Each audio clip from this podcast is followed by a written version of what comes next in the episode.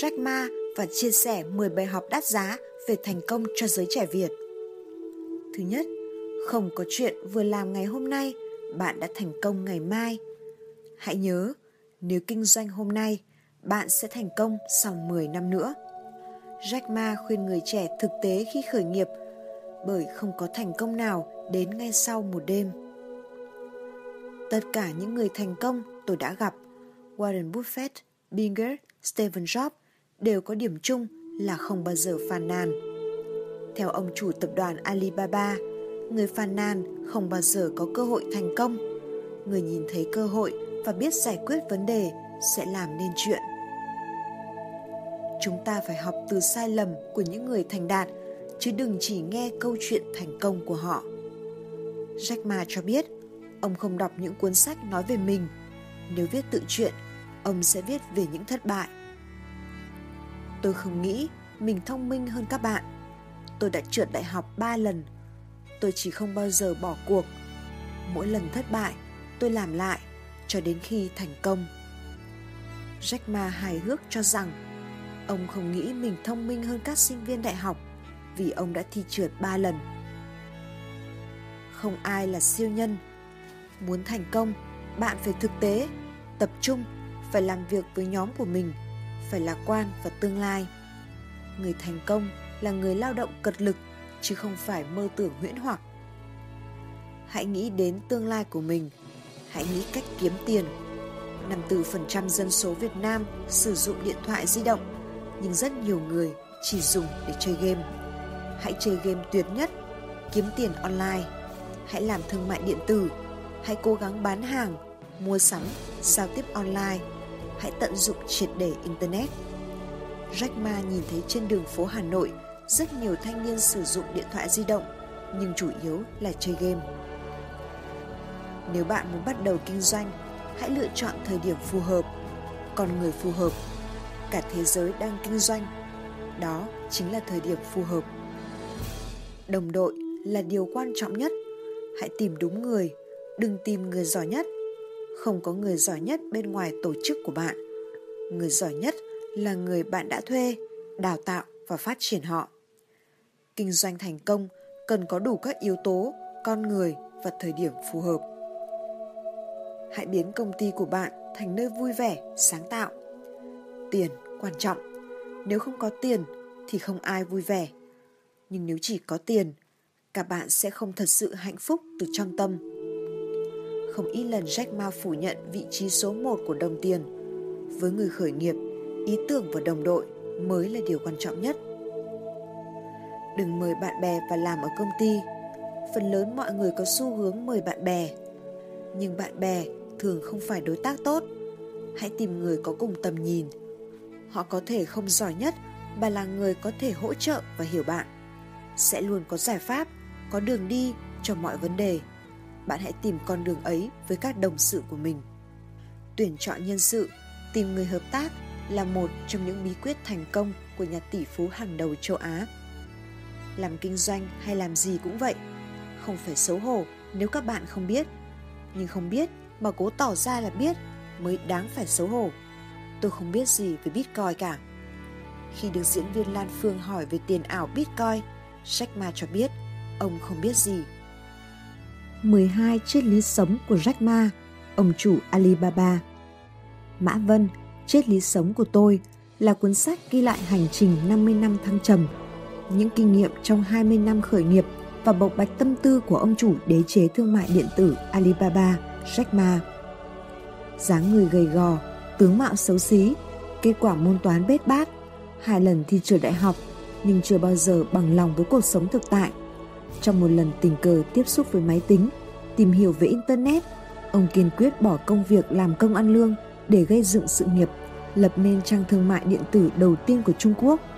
Ông được thế giới biết đến nhiều nhất như là người sáng lập của website thương mại quốc tế nổi tiếng nhất Trung Quốc, Alibaba. Dù một tỷ về máy tính, nhưng ông đã viết nên một huyền thoại về thương mại điện tử được cả thế giới vinh danh. Đó là Mã Vân, được biết với cái tên Jack Ma. Mã Vân, triết lý sống của tôi, của tác giả Trương Yến, dựng lại hình ảnh Jack Ma, người được gọi là Bill Gates Trung Quốc, qua chính những triết lý sống của ông thể hiện trong quá trình lập nghiệp. Nội dung chính Chương 1 Triết lý trưởng thành Cần chuẩn bị trước và kiên trì đối mặt với mùa đông. Từ nhỏ, Mã Vân đã là một học sinh có năng lực yếu, đặc biệt là môn toán. Anh gần như phải rất vất vả mới có thể hoàn thành ba cấp học phổ thông. Đại học gần như là chuyện quá xa vời với cậu, ngay cả gia đình cũng không trông đợi gì. Mã Vân thi đại học tổng cộng 3 lần, cả hai lần đầu đều trượt. Đến lần thứ ba với điểm số 79 môn toán, Mã Vân chính thức đỗ vào hệ tại chức của Đại học Sư phạm Hàng Châu. May mắn là năm đó lượng sinh viên đỗ vào hệ chính quy của ngành Anh văn Đại học Sư phạm Hàng Châu không đủ chỉ tiêu. Lãnh đạo khoa quyết định chọn những sinh viên đỗ điểm cao hệ tại chức sang học chính quy, trong đó có Mã Vân. Mã Vân tuy dốt toán nhưng lại rất giỏi Anh văn. Vào đại học với anh như cá gặp nước. Sau khi tốt nghiệp, Mã Vân được giữ lại làm giảng viên, là người duy nhất được giữ lại trong số 500 sinh viên tốt nghiệp năm đó. Ngay sau khi kết thúc lời hứa giảng dạy ít nhất 5 năm với hiệu trưởng Đại học Sư phạm Hàng Châu, Mã Vân tự mình thành lập một công ty dịch thuật mang tên Hải Bác. Lúc bấy giờ, khái niệm công ty dịch thuật vẫn còn xa lạ tại Trung Quốc nên hoạt động của Hải Bác gặp nhiều khó khăn. Nhưng sau đó, với sự kiên trì của Mã Vân cùng các đồng sự, Hải Bác dần hoạt động ổn định và phát triển mạnh mẽ. Chương 2. Triết lý kiên trì Hôm nay rất gian khổ, ngày mai sẽ nghiệt ngã hơn, nhưng ngày kia sẽ tươi sáng. Niềm tin ngày hôm nay để đối mặt với tương lai đến từ kinh nghiệm nghiệt ngã của chính chúng ta 5 năm về trước. Hôm nay rất gian khổ, ngày mai nghiệt ngã hơn, nhưng ngày kia lại tươi sáng. Nhưng đa số chúng ta lại chết ở tối ngày mai và chẳng thể nhìn thấy ánh hào quang của ngày kia. Bởi vậy, làm bất cứ việc gì cũng cần kiên trì, Mã Vân. Không bỏ cuộc cũng là nguyên nhân cốt yếu đưa Mã Vân đến với Internet. Trong một lần đi làm dịch thuật cho một công ty tại Mỹ, sau vài ngày làm việc và nhận ra một số bất thường, Mã Vân mới hay đó là một công ty lừa đảo. Họ bắt Mã Vân cùng cấu kết để lừa gạt công ty tại Trung Quốc. Để tìm cách thoát thân, Mã Vân giả vờ cộng tác và lấy cớ về nước khảo sát thị trường Internet ở Trung Quốc. Sau khi thoát thân, Mã Vân đã thực hiện một quyết định lịch sử. Thay vì bay thẳng về Hàng Châu, anh lại lên đường đi Seattle và tìm hiểu về Internet. Đó cũng là lần đầu tiên anh tiếp xúc với khái niệm website. Tại đây, website của công ty dịch thuật Hải Bác được lập ra và giúp Mã Vân nhận ra tiềm năng vô cùng lớn khi phát triển ngành Internet ở Trung Quốc. Ngay sau khi về nước, anh đã lập nên một đội ngũ nhân sự và kể cho họ nghe về lý tưởng mới của mình. Đó cũng chính là nguyên nhân cho sự ra đời của China Page, trang vàng Trung Quốc. Trong thời gian đầu, anh phải đi thuyết phục từng người để công ty của họ xuất hiện trên China Page, đôi lúc còn bị cho là lừa đảo. Dần dần, các công ty xuất hiện trên China Page càng được nhiều khách hàng biết đến. Đến năm 1997, doanh thu của Chinapet đạt 7 triệu nhân dân tệ. Con đường của Mã Vân cũng ngày càng hanh thông. Nhưng Internet tại Trung Quốc là một thị trường màu mỡ được nhiều bên dòng ngó. Thế độc tôn của Chinapet cũng nhanh chóng chấm dứt khi ngày càng có nhiều đối thủ nhảy vào cuộc chơi. Trong cuộc cạnh tranh khốc liệt, cuối cùng Mã Vân rời khỏi Chinapet và dẫn theo các cộng sự Bắc Tiến để tìm cơ hội mới. Sau một thời gian đến Bắc Kinh, Mã Vân và các đồng sự đều có công việc tốt tại Bộ Ngoại thương. Những tưởng ai cũng sẽ yên vị dưới bóng mát của chính phủ. Nhưng một lần nữa, Mã Vân lại quyết định quay về Hàng Châu lập nghiệp. Trong lần trở về lịch sử này, Mã Vân và 17 người động sự của mình khai sinh ra website thương mại điện tử bậc nhất Trung Quốc, Alibaba. Chương 3. Triết lý khởi nghiệp Người đi chân đất không bao giờ sợ sò dày. Khi thành lập Alibaba, Mã Vân đã xác định 3 mục tiêu. Thứ nhất, xây dựng một công ty thương mại điện tử có thể tồn tại 120 năm.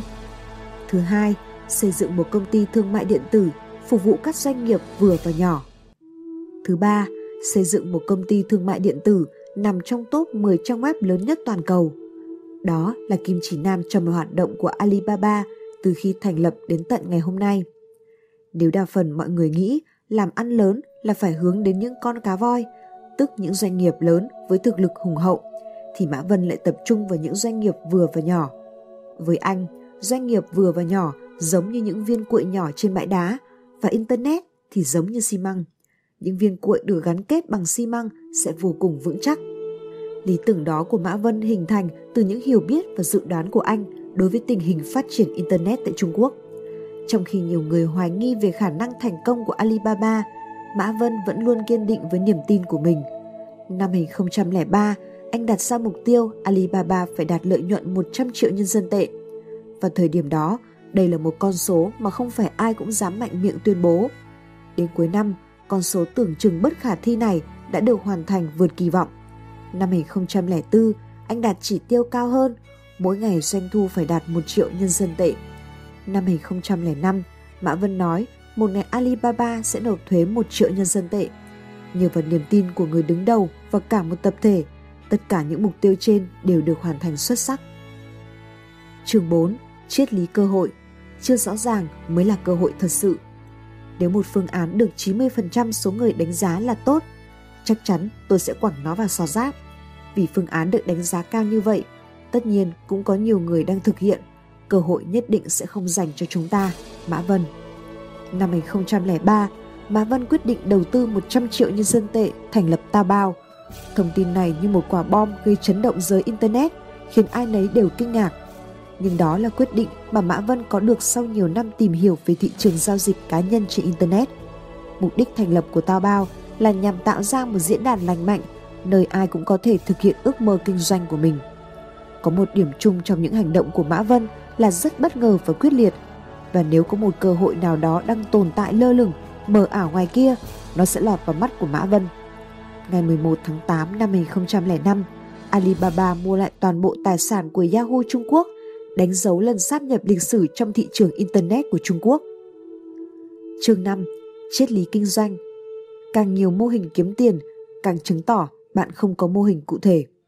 Mã Vân từng nói, tôi nghĩ làm ăn không thể dựa vào quan hệ, cũng không thể dựa vào thói khôn vặt. Điều quan trọng nhất trong việc làm ăn là anh cần hiểu rõ khách hàng muốn gì, tạo dựng nên giá trị một cách thiết thực và kiên định đến cùng. Điều này cũng rất trùng khớp với quan niệm của anh về con đường kinh doanh của Alibaba. Tôi không mảy may nghi ngờ về khả năng kiếm tiền của mô hình kinh doanh Alibaba. Amazon là con sông có lưu lượng lớn nhất thế giới. Himalaya là dãy núi cao nhất thế giới. Còn Alibaba sẽ là kho báu giá trị nhất thế giới. Một doanh nghiệp không thể sống lâu, sống khỏe nếu chỉ dựa vào việc truyền máu. Điều mấu chốt là phải tự sản sinh ra nguồn máu. Những dịch vụ hiện có của Alibaba là miễn phí, trong tương lai cũng sẽ không thu phí. Nếu cảm thấy không hài lòng thì bạn đừng trả tiền, đơn giản vậy thôi. Chúng tôi có một nguyên tắc, miễn phí không đồng nghĩa với chất lượng kém. Dịch vụ của chúng tôi phải làm tốt hơn cả những trang web có thu phí.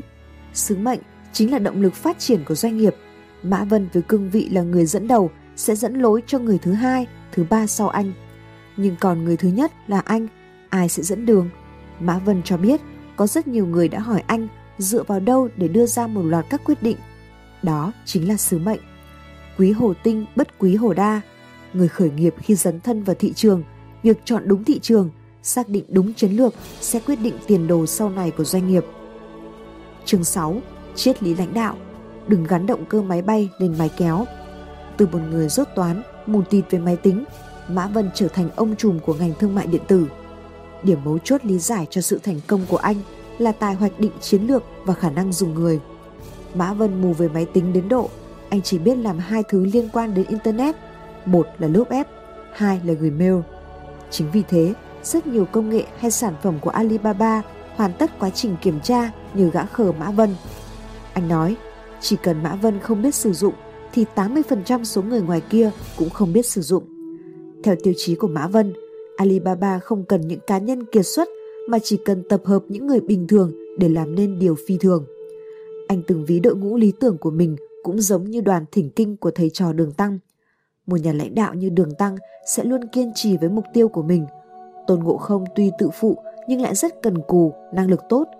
Trừ bát giới tuy hơi lười nhưng có tinh thần tích cực, lạc quan. Sa Tăng chưa bao giờ nhắc tới lý tưởng, chỉ tập trung làm việc chuyên cần. Do đó, bốn người họ đã tạo ra một đội ngũ hoàn hảo. Lãnh đạo đừng bao giờ trở thành lao động kiểu mẫu. Rất nhiều cán bộ quản lý là lao động kiểu mẫu. Anh ta làm việc rất chăm chỉ nhưng lại không biết cách bồi dưỡng, khích lệ cấp dưới. Lãnh đạo xuất sắc thật sự có thể biến cấp dưới thành lao động kiểu mẫu chứ không phải bản thân trở thành lao động kiểu mẫu. Mã Vân Chương 7. Triết lý quản lý. Trách nhiệm nhiều tới đâu, quyền lực lớn tới đó. Bằng lòng chịu trách nhiệm vì một người, vậy bạn là một người tốt. Bằng lòng chịu trách nhiệm vì 5 người, vậy bạn là một giám đốc. Bằng lòng chịu trách nhiệm về 200, 300 người, vậy bạn là một tổng giám đốc. Bằng lòng chịu trách nhiệm về cả một dân tộc, vậy bạn là tổng bí thư hoặc tổng thống Mã Vân. Dịch sát năm 2003 là một kỷ niệm không thể nào quên của Mã Vân. Năm đó, một nhân viên của Alibaba sau khi đi dự hội trợ ở Quảng Châu, vùng dịch, đã bị nhiễm bệnh. Mọi người đặt câu hỏi, tại sao đã biết nơi đó có dịch bệnh mà anh vẫn cử người đến? Bản thân Mã Vân cũng vô cùng buồn bã, nhưng trước đó vì lời cam kết với khách hàng, trừ trường hợp bất khả kháng mới không tham dự, những việc có thể làm Alibaba vẫn sẽ thực hiện, nên anh đã cử người đi. Ai ngờ nhân viên lại bị nhiễm dịch. Một khuya nọ, anh đã ngồi viết một bức thư cho nhân viên bị nhiễm bệnh và toàn thể thành viên Alibaba. Là thư thể hiện sự cáo lỗi chân thành của người đứng đầu đã ra quyết định, đồng thời nói lên những việc mà tất cả mọi người cần làm trong lúc nước sôi lửa bỏng. Sự thẳng thắn, chân thành và đầy bản lĩnh thể hiện trong lá thư đã làm lay động tất cả các nhân viên. Họ tình nguyện nối mạng tại nhà để làm việc trong thời gian mọi người bị cách ly, thậm chí còn tổ chức những hoạt động giải trí như thi hát karaoke qua Internet. Sau này nhớ lại, Mã Vân còn nói vui rằng đó là một dịp tốt. Dịch sát đã trở thành thời khắc gắn kết lòng người. Quản lý doanh nghiệp chính là quản lý lòng người. Với Mã Vân, điều cần phải làm khi muốn giữ một ai đó ở lại là khiến họ cam tâm tình nguyện ở lại. Vì ta nên hiểu rằng trái tim chín ép sẽ không ngọt. Chương 8. Triết lý sáng tạo Có đam mê bền bỉ mới có thể kiếm tiền. Mã Vân nói, sáng tạo không phải vì bạn muốn đánh bại đối thủ, không phải vì bạn muốn kiếm nhiều tiền hơn hay nổi tiếng hơn, mà là vì xã hội, vì khách hàng và vì ngày mai. Một sự sáng tạo thực sự nhất định phải dựa trên sứ mệnh. Theo Mã Vân, có ba mẫu người trong kinh doanh, kẻ buôn bán, chuyên kiếm tiền. Thương nhân có những việc được làm, có những việc không được làm. Doanh nhân có trách nhiệm với xã hội. Lúc thành lập Tao Bao, mọi người đều so sánh với eBay và nói Mã Vân lấy trứng trọi đá. Thậm chí Tổng Giám đốc eBay Whitman còn không giấu giếm rằng mình không hề bận tâm đến Tao Bao. Nhưng Mã Vân với lối tư duy trồng cây chuối đã ví eBay là cá mập ngoài đại dương, còn mình là cá sấu sông Dương Tử và xác định đây là cuộc chiến trên sông. Kết quả đến nay, ta Bao là trang mua sắm trực tuyến mà mọi người đều biết. Chương 9. Triết lý cạnh tranh Thương trường như chiến trường, nhưng thương trường không phải là chiến trường. Theo tôi, cạnh tranh là một trò chơi trong quá trình kinh doanh. Đúng hơn thì cạnh tranh là một bộ môn nghệ thuật. Việc đầu tiên, bạn phải học tập từ chính đối thủ cạnh tranh của mình. Thứ hai, trong suốt quá trình cạnh tranh, nếu bạn cảm thấy mình ngày càng đuối sức, chứng tỏ bạn đang có vấn đề. Bạn phải khiến đối thủ của mình trở nên mệt mỏi, còn mình thì càng lúc càng thấy khoái chí. Đến cuối cùng, đối thủ chịu thua bạn một cách tâm phục khẩu phục. Họ thua vì bạn tài giỏi hơn họ. Đây mới là sự cạnh tranh mà chúng ta đề cập đến. Mã Vân Trên thương trường, bạn có thể né sự tấn công của một đối thủ chứ không thể tránh sự tấn công của mọi đối thủ. Vì vậy, thà chủ động tấn công còn hơn chạy trốn khắp nơi. Mã Vân không sợ những kẻ thách đấu bởi không ai có thể tiêu diệt hết đối thủ cạnh tranh. Chỉ có họ tự giết chết mình mà thôi. Môi trường sẽ giết chết họ, biến động trong kinh doanh sẽ giết chết họ, sự tự phụ và cả việc khinh rẻ bản thân sẽ giết chết họ. Ngoài ra, họ còn bị giết chết bởi những lựa chọn sai lầm. Còn nếu không có đối thủ thì đó không phải là chúng ta giỏi mà là chúng ta may mắn. Cốt lõi ở đây là người khác xem thường chúng ta. Chương 10. Triết lý chiến lược. Hãy làm đúng việc rồi sau đó hãy làm đúng cách. Sau gần 2 năm thành lập, Alibaba rơi vào tình thế nguy hiểm khi tiêu tốn quá nhiều tiền vào việc chiêu mộ nhân tài khắp nơi trên thế giới cũng như đặt máy chủ ở thung lũng Silicon mà không mang lại hiệu quả gì. Mã Vân sau đó lập tức cho dừng việc mở rộng thị trường và rút ra bài học xương máu. Chiến lược của công ty nhỏ là phải tồn tại. Lựa chọn đối tác làm việc là điều vô cùng quan trọng vì có thể giúp chúng ta vươn xa hơn dựa trên trình độ sẵn có. Ví dụ như Taobao và Sohu liên kết đã mang lại những giá trị giúp củng cố vị trí của cả hai bên trong lòng khách hàng, đồng thời thúc đẩy sự phát triển nhanh chóng của ngành thương mại điện tử. Theo Mã Vân, rút lui cũng không phải là điều quá tồi tệ. Năm 2006, Taobao giới thiệu dịch vụ xếp hạng mức cạnh tranh giá cả mang tên Chiêu tài tiến bảo. Nhưng đại đa số người dùng lại lên tiếng phản đối dịch vụ này vì cho rằng nó mâu thuẫn với cam kết không thu phí trong vòng 3 năm của Taobao trước đây. Trước làn sóng phản đối, Mã Vân quyết định cho bình chọn qua mạng về việc giữ hay bỏ dịch vụ này. Sau 10 ngày bình chọn, chiêu tài tiến bảo bị xóa bỏ. Mã Vân không xem đó là điều tồi tệ, trong khi nhiều khách hàng cho rằng hành động của Taobao là tôn trọng khách hàng và hứa sẽ tiếp tục sử dụng dịch vụ của Taobao. Chương 11. Triết lý làm giàu Muốn kiếm được tiền, trước hết phải coi nhẹ nó. Chỉ những người giữ chữ tín mới có thể trở nên giàu có. Để đảm bảo tính trung thực, Mã Vân cho ra mắt JustPass, phần mềm giúp chứng thực độ tin cậy của các cửa hàng online. Trong JustPass sẽ ghi chép những dữ liệu cụ thể của doanh nghiệp, những đánh giá giữa các thành viên bao gồm cả tốt và xấu. Để trước khi giao dịch, các bên có thể kiểm tra độ tin cậy thông qua JustPass của nhau. Theo anh, đối với một nhà sáng nghiệp, kiếm tiền chỉ là kết quả, chứ không phải là mục đích. Điều mọi người quan tâm hàng đầu khi giao dịch trực tuyến là độ an toàn khi thanh toán. Đó cũng là điều mà Mã Vân đặt trọng tâm hàng đầu khi thành lập Tao Bao. Anh cho rằng, ai nắm thế chủ động trong thanh toán thì người đó cũng sẽ nắm được thị trường thương mại điện tử Trung Quốc. Đó cũng là động lực cho sự ra đời hệ thống thanh toán Alipay hiện nay. Giúp người khác kiếm tiền, rồi mới kiếm tiền cho bản thân mình. Tôn chỉ hoạt động của Alibaba là giúp cho thế giới này không có cuộc mua bán nào khó thực hiện đã mang đến cuộc cách mạng thương mại B2B. Vô số công ty, cá thể đã kiếm được tiền từ mô hình này và sau đó là Alibaba trở thành trang web thương mại điện tử hàng đầu Trung Quốc. Chương 12. Triết lý sống Đừng bao giờ chìm đắm trong cái gọi là thành công.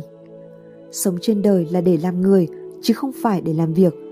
Theo anh, nếu như cả đời chỉ có làm việc mà quên mất phải làm người, thì nhất định một ngày nào đó sẽ hối hận. Bởi lẽ, dù sự nghiệp có thành công đến đâu, danh tiếng có tầm cỡ đến mấy chăng nữa thì cũng phải nhớ rằng chúng ta đến thế giới là để trải nghiệm cuộc sống. Làm việc không nhất thiết phải quá chăm chỉ, vui vẻ là được, vì chỉ có vui vẻ mới giúp bạn sáng tạo. Còn chăm chỉ chỉ đem lại KPI cao, áp lực lớn và phiền muộn nhiều mà thôi. Nó sẽ khiến bạn trở thành cái máy thực sự. Mã Vân cho rằng khi làm việc hay xây dựng sự nghiệp, chúng ta nên chọn những việc khiến bản thân cảm thấy vui vẻ nhất, cũng như tôn chỉ của Alibaba là làm vui vẻ, sống vui vẻ. Có lẽ vì tôn chỉ này mà Alibaba trở thành nơi thu hút rất nhiều nhân tài kiệt xuất. Quá nhiều tiền chưa hẳn đã tốt. Trong một lần nhận vốn đầu tư từ tập đoàn SoftBank Nhật Bản, Mã Vân đã phải yêu cầu giảm số vốn nhận về từ 30 triệu xuống còn 20 triệu đô la. Lý do anh đưa ra rất đơn giản. 20 triệu đô la thì tôi còn quản lý được, còn số tiền nhiều hơn thế sẽ mất đi giá trị, không có lợi cho doanh nghiệp. Và một điều cuối cùng, nhường cơ hội cho các bạn trẻ. Năm 2013, Mã Vân tuyên bố chính thức sẽ nghỉ hưu. Anh nói, điều vĩ đại thực sự chính là những thứ bình thường. Chúng ta phải luôn hiểu rõ rằng mình đến từ đâu và sẽ đi về đâu. Cuộc sống phải có đường lui. Đây là điều mà chúng ta phải hiểu rõ khi đến với thế giới này. Có người hỏi tôi sợ hãi điều gì? Tôi thực sự chẳng có điều gì để sợ hãi. Tôi cho rằng cuộc sống là sự trải nghiệm. Dù bạn có giỏi cỡ nào thì hành trình của bạn cũng chỉ là hữu hạn. Bạn đến với thế giới này không phải để làm việc, cũng không phải để mưu cầu sự nghiệp vĩ đại. Bạn đến đây là để sống.